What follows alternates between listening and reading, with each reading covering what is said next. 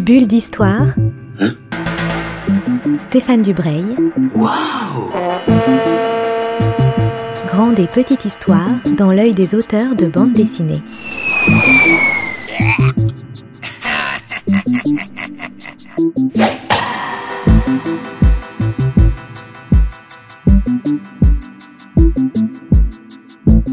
Bonjour à toutes et à tous qui me rejoignez dans une nouvelle bulle d'histoire. Je suis aujourd'hui avec une autrice qui sort un album absolument fascinant, sous des dehors euh, historiques. C'est un album qui parle évidemment de notre époque et, et, de la place des femmes et de ce qu'on peut leur faire subir quand elles ont un tout petit peu de pouvoir. On va parler de tout ça. Je suis avec Anne Perrine Coët, qui a donc réalisé cet album Bathory, La Comtesse Maudite publié par les éditions Stinkis. Bonjour Anne Perrine, je suis ravi de faire votre connaissance et de vous avoir dans cette bulle d'histoire. Bonjour, ben merci, moi aussi je suis ravi. Je commence toujours par ma, ma question fétiche, ma question piège. Anne Perrine, c'est qui êtes-vous?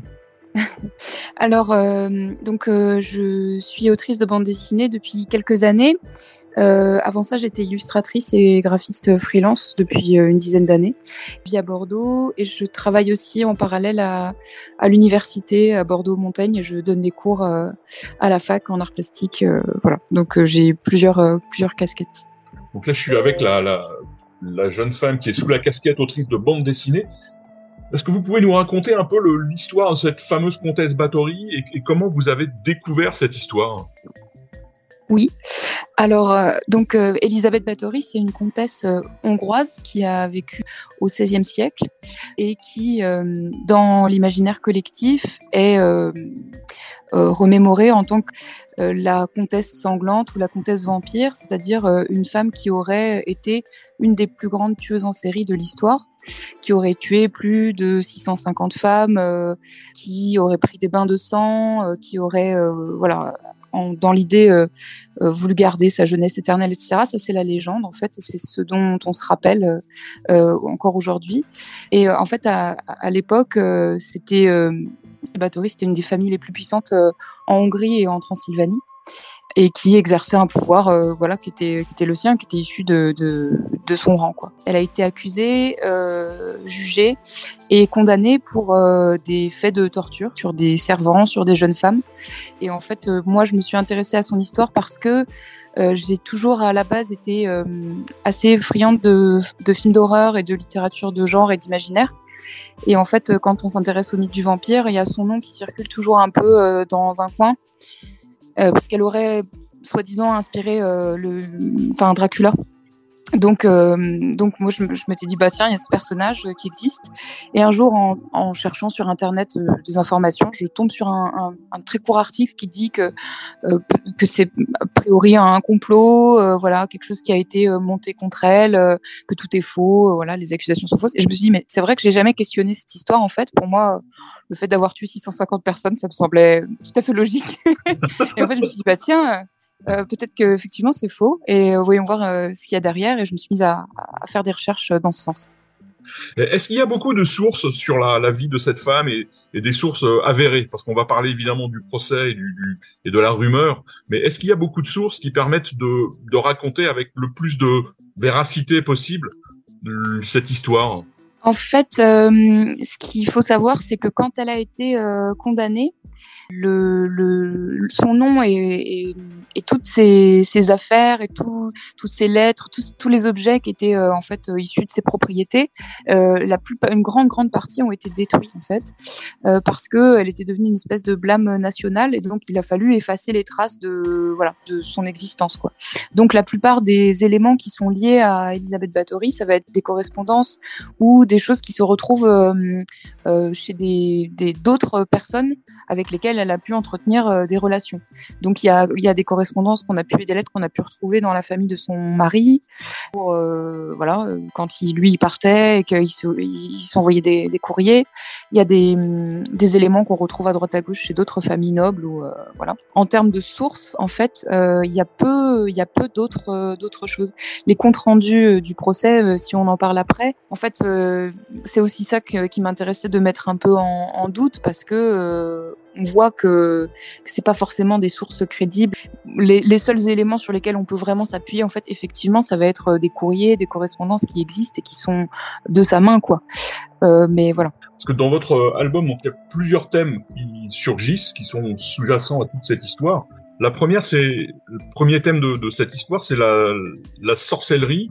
Donc évidemment, mm. on, on, connaît le processus qui fait que les femmes sont accusées de sorcellerie déjà beaucoup plus que les hommes et souvent avec un, un destin euh, assez funeste. Mais là, vous mm. commencez cet album avec euh, une comtesse enfant qui va apprendre un peu à, à utiliser les plantes, à utiliser euh, les racines, à, faire tout ce genre de choses, avec aussi une part de, évidemment, de, de science euh, populaire, on va dire, mm. et aussi une part de, de, fantasmagorie qui est liée à l'époque.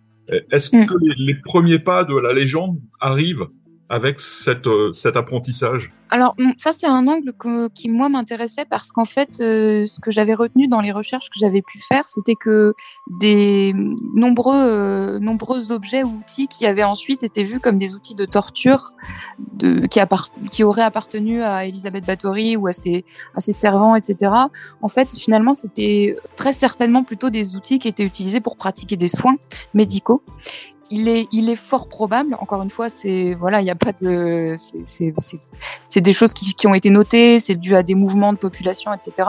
Mais il est fort probable qu'elle ait en fait dans certaines de ses propriétés ouvert euh, ses châteaux pour accueillir des gens malades et pratiquer des soins en fait avec euh, des guérisseurs, des guérisseuses. Et en fait, quand on regarde un petit peu à l'époque, euh, les la, science, les sciences dues à des, guérisseurs, des guérisseuses, c'est-à-dire des gens qui n'étaient pas vraiment des médecins mais qui pratiquaient en fait la médecine avec effectivement des plantes, des outils ou des objets qui étaient euh, plus ou moins euh, archaïques.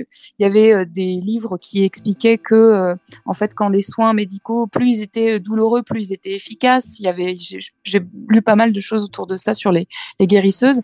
Je me suis dit tiens, c'est intéressant parce qu'en fait, étant donné la forte présence du du magique dans l'esprit à cette époque-là, pas forcément. Enfin, il y a la religion, mais il y a aussi toute toute cette euh, comment dire, euh, toutes ces, oui, voilà, euh, toutes ces croyances en fait c'est ça, qui était là et qui était présente dans l'esprit des gens et qui était mêlée à des pratiques en fait de voilà de, de, de médecine euh, par des gens qui n'étaient pas des médecins.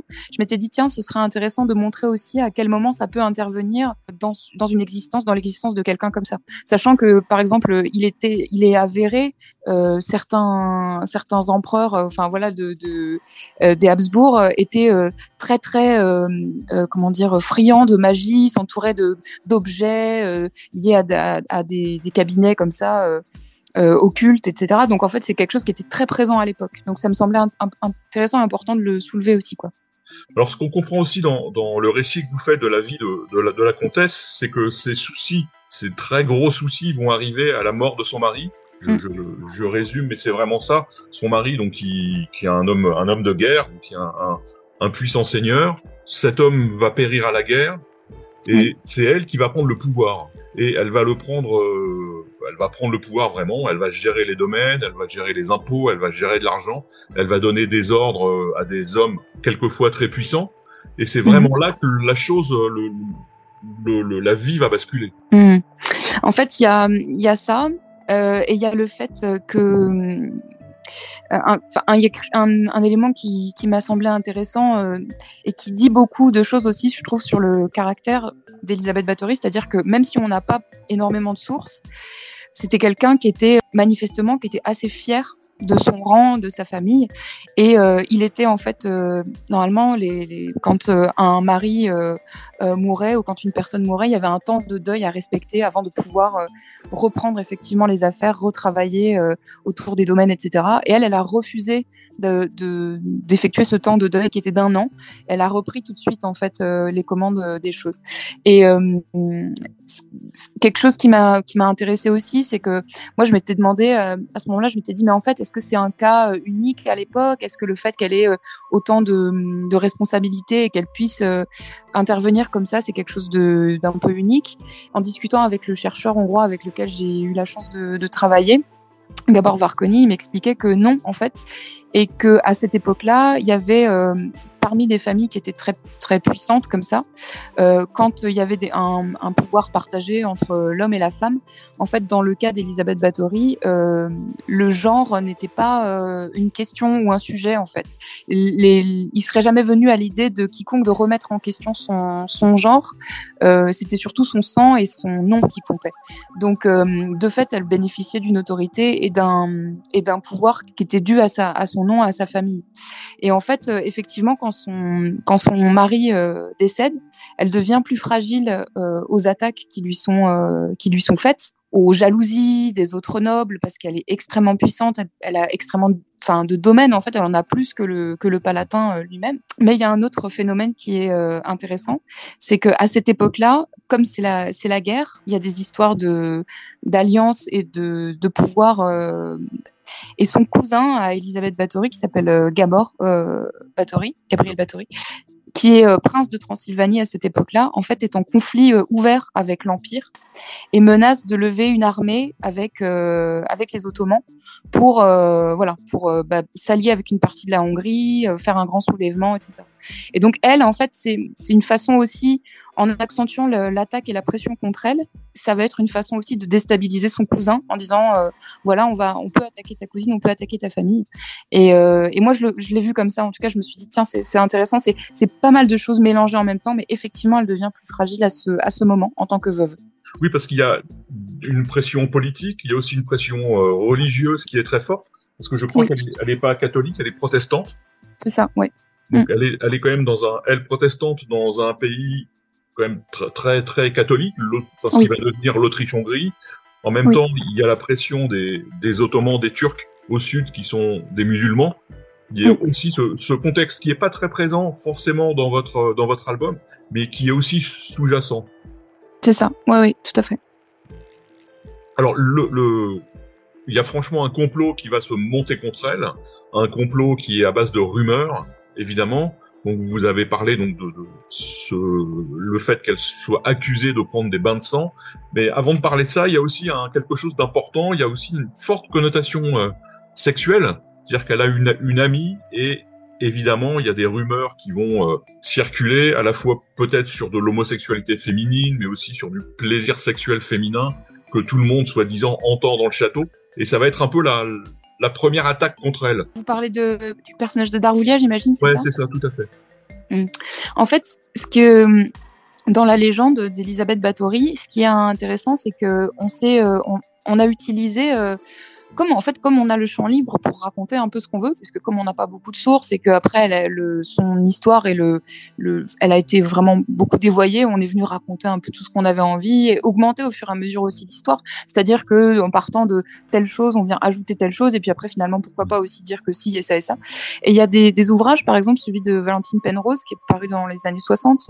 Euh, moi j'étais assez marquée en le lisant parce que je me suis dit mais tiens en fait euh, euh, moi je cherchais des sources et euh, je commence à le lire et je me dis mais tiens mais c'est très lyrique, euh, c'est très voilà c'est c'est vraiment une grande histoire qui racontait une grande légende, mais il y avait des trucs où je, me suis dit, mais tiens, on peut pas, à quel moment ça constitue une source crédible d'écrire ça? C'était du style, elle est très cruelle parce que elle est lesbienne et donc comme on sait, les lesbiennes sont cruelles, etc. Je me suis dit, ah oui, d'accord, bon, c'est quand même euh, particulier comme euh, comme constat, quoi, d'en venir à des trucs comme ça, alors qu'en fait, on n'en sait rien du tout, hein, qu'elle était lesbienne ou pas.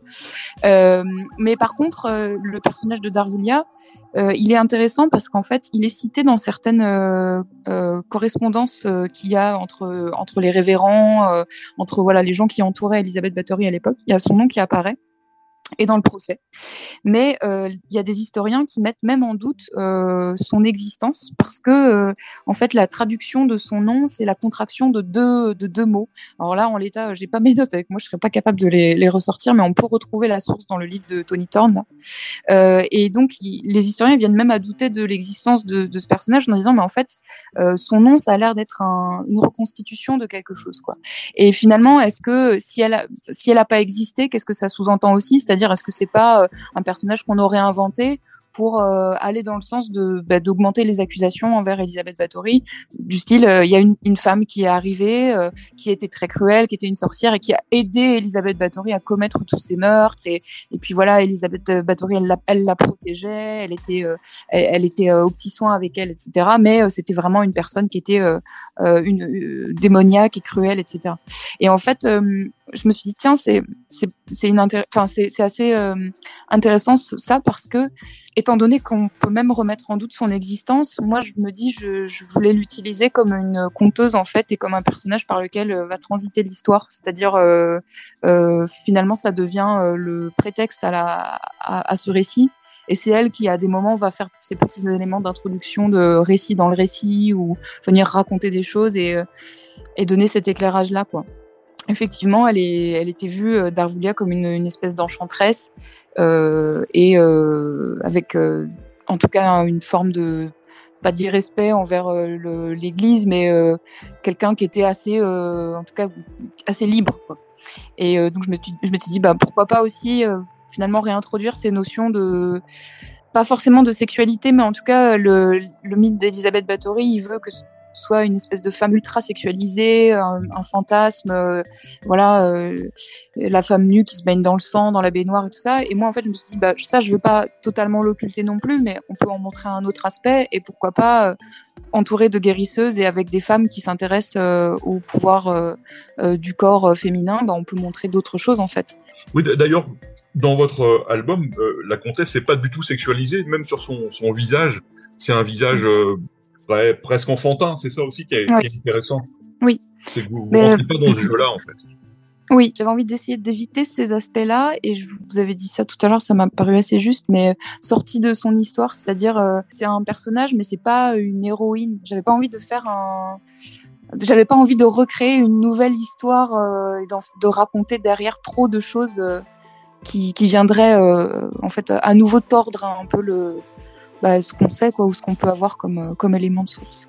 Parce que dans la mesure où le fil rouge de votre album c'est son son procès, d'ailleurs le procès auquel elle n'assiste pas, hein, puisque mm. la préparation du procès final auquel elle va évidemment être condamnée, mais en tout cas vous vous racontez comment le, la rumeur va se construire peu à peu, comment les gens vont venir raconter des trucs qu'ils ont qu'ils ont entendus ou on mm. leur a raconté que et finalement ils disent même à un moment donné, je sais pas si c'est les, les vraies minutes du procès, mais euh, je n'ai assisté à rien, mais je peux vous confirmer que c'est vrai. Mm. C'est vraiment le processus de la rumeur et vraiment le, oui quand on s'intéresse un peu à l'histoire des sorcières, c'est comme ça qu'on construit une sorcière et qu'on amène des gens au bûcher finalement.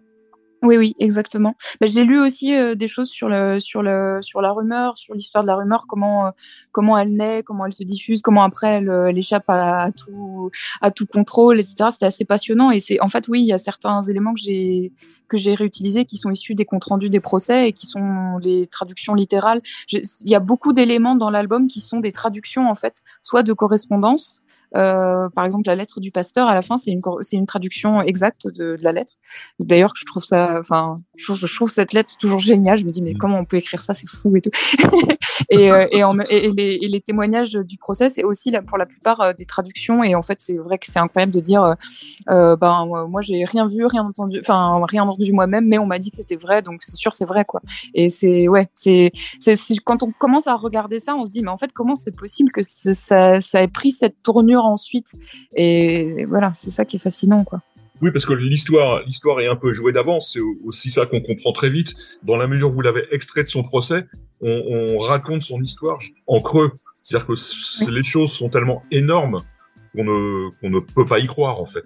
Mais il y a, ça. Elle, elle a été, euh, elle n'a pas eu le droit d'assister à son procès en fait. Et, ce que m'expliquait euh, le chercheur, c'est qu'en fait, euh, euh très probablement, en fait, toute manifestation qu'elle aurait pu émettre de mécontentement, de, de, de, je suis pas d'accord, je veux être là, etc. Ça aurait pu être pris comme une, une forme d'accusation, un truc à charge, quoi. Donc en fait, c'était profil bas. J'accepte la situation, je, je reste digne surtout, et, et, cohérente avec mon rang et mon et mon statut. Donc en fait, pas de pas droit d'assister à son procès. C'est les ce sont ces servants qui ont été amenés au, au procès et qui ont qui ont subi plusieurs salves de torture avant d'être entendus. Donc en fait, et puis les comptes rendus du procès, ils ont par ailleurs ensuite été réécrits euh, jusqu'à deux reprises. On voit qu'il y a des, notes, des ajouts, des modifications. Donc en fait, euh, en soi, qu'est-ce que ça, qu'est-ce que ça dit de, de ce que qui s'est vraiment passé? C'est très très compliqué de croire euh, ce qu'on peut dire. Quoi. Cette façon de construire l'histoire en creux, c'est aussi lié euh, effectivement au fait qu'elle était euh, était absente et qu'on a pu raconter derrière ce qu'on avait envie de raconter. Quoi. Il faut dire deux mots sur les servants et sur donc les, les pseudo témoins. Donc ce sont des gens qui sont à son service il y a des femmes de chambre, il y a tout un tas de, de, de, personnages, et c'est finalement eux qui vont avoir le, le destin le plus funeste, puisque la mm. comtesse, on peut dévoiler, hein, l'histoire est connue, elle est condamnée à rester enfermée dans son château jusqu'à la fin de ses jours. Donc elle, elle, peut vivre quand même euh, sur un train assez euh, confortable, sa famille vient la voir, mais tous, ces, tous ces, ces, les gens de maison, eux, ils vont être non seulement torturés, et on voit, il y a des, des petits détails dans les dessins, on voit qu'ils ont été torturés dans ce que vous montrez, ben, ils vont être euh, exécutés à la fin. Oui, et euh, c'est euh, pareil, euh, un élément que j'ai trouvé assez marquant au fur et à mesure de mes lectures, c'est qu'en fait, la grande, grande hiérarchie sociale qu'il y avait entre les nobles, les bourgeois et les gens de bas ou de rang inférieur, les servants, voilà, les, gens qui travaillaient dans les châteaux, etc. En fait, elle était totalement assumé et c'était pas du tout euh, encore une fois c'était quelque chose qui était tout à fait normal de, de, maltraiter un servant de le frapper il y avait une vraie violence en fait dans les rapports entre euh, un maître et puis euh, euh les gens qui l'accompagnaient donc en fait eux ils ont été traités comme ça mais moi enfin moi en tant que femme de, voilà 2021 2022 ça me ça, évidemment ça me choque et ça me ça me questionne mais à l'époque c'était pas c'était pas un sujet. Une dernière question sur l'histoire. Après, on parlera du, dessin parce que c'est une bande dessinée, donc euh, le dessin est important et, et en plus, je trouve qu'il est vraiment euh, vraiment remarquable dans, dans, votre dans votre album. Euh, je disais tout à l'heure que les, il y a pas mal d'albums de manga ou en tout cas de bandes dessinées qui ont été publiés sur la comtesse Bathory. Ils, sont tous très gothiques, très sexuels, où ils, ils jouent sur le, le thème de l'horreur et pas forcément sur la la personne de la comtesse en tant que femme. Est-ce cet album, il, provient aussi, dire, du, contexte de, de MeToo et de toutes les, réflexions qu'on a sur les, violences qu'on fait aux femmes, j'imagine. Je peux pas être euh, décorrélé de mon époque, c'est-à-dire que je suis forcément euh, traversée par tout, par tout ça. Euh, et je pense que ce qui m'a fait réagir surtout, finalement, c'est le, c'est la légende qu'on a construite à posteriori. C'est le, cette espèce de, de, personnage hyper fantasmé, euh, hyper sexualisé. En fait, ça dit quoi de Déjà, il y a ça. Qu'est-ce que ça dit de, de cette vision euh, de la femme? Mais bon, on voit aussi à quel moment euh, il y, a une, il y a une sorte de vrai euh, plaisir à y revenir. Les gens sont, euh, se, délectent un peu aussi de cette, euh, cet imaginaire et de, de cette cruauté, de cet aspect femme fatale. Quoi. Il y a un vrai, une espèce de curiosité morbide ou plaisir morbide quoi, à, parler, à mettre en scène cette, cette légende. Et, et en fait, moi, ma réflexion, c'était plutôt de me dire, bah, en fait, c'est fou parce que on peut avoir vécu sa vie à un moment donné, et puis euh, 200 euh, ans, 300 ans, 500 euh, ans plus tard, en fait, euh, l'histoire aura pu être complètement réécrite et, déformée. Et, en fait, on aura pu laisser la possibilité à des gens de s'approprier totalement son, son récit, sa vie et sa façon de vivre quoi. Et c'était en fait c'était plutôt c'était surtout avant tout une réflexion sur l'histoire et sur comment on écrit comment on écrit une histoire quoi. Après, évidemment, les questionnements euh, autour du féminisme et autour de, ce, la façon dont on s'est euh, réapproprié cette figure, elles sont, elles sont très présentes. Donc c'est aussi une histoire dessinée, donc il faut qu'on parle du dessin. Donc il y a un choix qui est euh, radical, c'est un mot un peu fort, mais qui, qui sous-tend tout, tout l'album. C'est un album qui est euh, bicolore ou, ou, tricolore, donc dessin noir et blanc avec des, des aplats, avec comment dire, c'est une couleur ocre oui. Pourquoi vous avez choisi ce, ce, style de dessin qui est finalement peu coloré, mais qui met vraiment l'accent sur les personnages? Euh, Alors, euh, c'est des donc les planches, elles sont travaillées au crayon de, enfin, un crayon papier. Et les couleurs, la couleur est numérique. Ensuite, effectivement, c'est un, c'est un Pantone, c'est une couleur ocre qui vient juste en, avec certaines nuances en fait dessiner les, les plans, euh, premier plan, arrière-plan et puis certains éléments dans les images. Mmh. En fait, en travaillant au crayon à papier, moi, ce qui m'intéressait, c'était bah, déjà, c'était euh, après, c'était en termes purement euh, de plaisir de dessin. C'est parce que j'avais envie de travailler sur euh, la nuance, j'avais envie de travailler sur. mais ça peut faire écho aussi à la thématique, en fait, le fait d'amener de la nuance dans, dans un récit. Mais donc voilà, j'avais envie de travailler sur des, des nuances de gris, des choses comme ça, en faisant écho aussi à certaines certaines gravures, certains dessins que j'avais pu voir en me documentant sur l'époque, des, des, choses qui étaient que j'ai pu prélever sur des textiles, des, motifs, voilà, de, de vêtements etc. Et euh, en fait, quand j'ai commencé à, réfléchir au travail de, mise en couleur, je me suis fait la réflexion que le dessin était assez euh, dense en l'état, et donc euh, que ce qui m'intéressait surtout, c'était de venir dessiner des plans et clarifier l'image, la, rendre, la rendre plus claire et pas forcément la, la, gonfler avec des couleurs supplémentaires. Quoi. Je, me suis dit qu'il y avait déjà assez d'éléments dans le dessin comme ça. ça, ça marche, ça marche vraiment très très bien. Hein. Et Merci voilà, quand on lit votre album, on est vraiment happé en plus par les visages qui sont, je trouve, très très beaux, très expressifs. Ça, ça marche parfaitement bien, l'équilibre est respecté. ce que je veux dire aussi aux auditeurs, auditrices, parce qu'ils n'ont pas l'album sous les yeux, c'est que vous dessinez des grandes planches, des grandes pages. Oui. absolument génial. Là, j'en ai une sous les, sous les yeux où, des marionnettistes sont penchés euh, au-dessus du bain de la comtesse, qui est probablement un bain de sang avec une grosse mm. araignée par-dessus. Et il y a, y, a, y a quoi? Il y a une quinzaine de grandes planches comme ça dans, dans l'album qui donnent un peu des, des respirations. Ça fait partie aussi du, du, charme de la lecture, de tomber sur ces planches et de pouvoir s'y plonger, parce qu'il y a plein de détails, il y a des petits monstres, il y a des, euh, des animaux fantastiques, il y a des crânes, enfin il y a tout un, tout un imaginaire qui soutient là aussi la, la narration. Mais euh, c'est vrai que c'était assez. Euh, bah, enfin, moi, j'ai vraiment adoré euh, travailler graphiquement sur ces éléments-là parce que, enfin, je me suis fait vraiment plaisir. Mais j'avais de la chance parce que les ressources iconographiques, elles, elles sont incroyables en fait. Il y a à, à ces époques-là, 15e, 16e, il y a, il y a des choses, enfin, magnifiques à découvrir en termes de dessin, de gravure, etc. C'est vraiment très très riche. Et après, ces pages-là, il y a des pages avec beaucoup d'ornements, avec des aussi, ou des pages euh, où le dessin change un petit peu. C'était histoire de, faire écho aussi en termes de narration au fait qu'à un moment, euh, il y avait un récit dans le récit, donc euh, on venait raconter soit l'histoire d'un personnage, soit une légende, soit, enfin voilà, des choses comme ça. Donc ça, je voulais le, marquer en termes de, dessin pour que ce soit un peu différent. Et par ailleurs, moi, j'aime bien aussi quand je, fais de l'illustration ou des dessins pour, pour moi, pour des, des journaux, des choses comme ça, j'aime bien travailler sur du sur des métaphores dessinées, intégrer des, des éléments qui sont peut-être pas forcément hyper identifiables tout de suite, euh, mais en fait on peut les relier à des choses où ça peut faire écho à d'autres euh, d'autres trucs. Donc j'ai essayé d'intégrer plein de petites métaphores comme ça euh, dans le dans le récit, mais à la fois moi je sais que ça me faisait plaisir et en même temps on peut on peut découdre les, les trucs et faire des liens, je pense. Oui, mais on, on, sent que vous avez pris beaucoup de plaisir à, à dessiner. Et d'abord, si ça se sent, ça fait partie du plaisir de la lecture pour, pour les lecteurs de votre album. Mais il y a aussi plein de surprises. Là, je suis sur une double page qui est euh, une double page, euh, comment dire, qui raconte un peu l'enfance de son fils avec le, le père du, le, le, mari de la comtesse, avec plein d'animaux, plein de petites enluminures, avec des. Mm.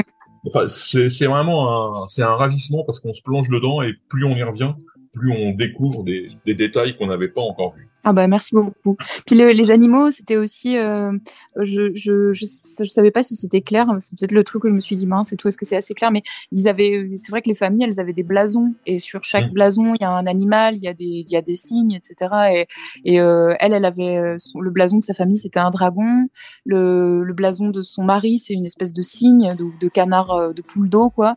Et, euh, et le blason de, de Turzo, donc le palatin, qui, qui est en conflit ouvert avec elle et qui va mener à son à son arrestation, c'est un lion. Et, euh, je voulais euh, essayer de mettre ça en scène aussi en voilà en faisant que les, animaux soient présents dans le récit euh, un peu tout du long, quoi. Mais merci en tout cas, c'est plaisir. c'est un, plaisir. Anne-Perrine, on, arrive au terme de notre interview. Voilà, on, a passé un temps qui est passé très très vite, je dois dire. On aurait pu parler encore longtemps, longtemps de, de votre album, mais le plus important, c'est quand même de le lire. Voilà, c'est une magnifique bande dessinée. Je rappelle le titre, Bathory, la comtesse maudite. Vous, vous êtes Anne-Perrine Coët, c'est publié par les éditions Stinkis.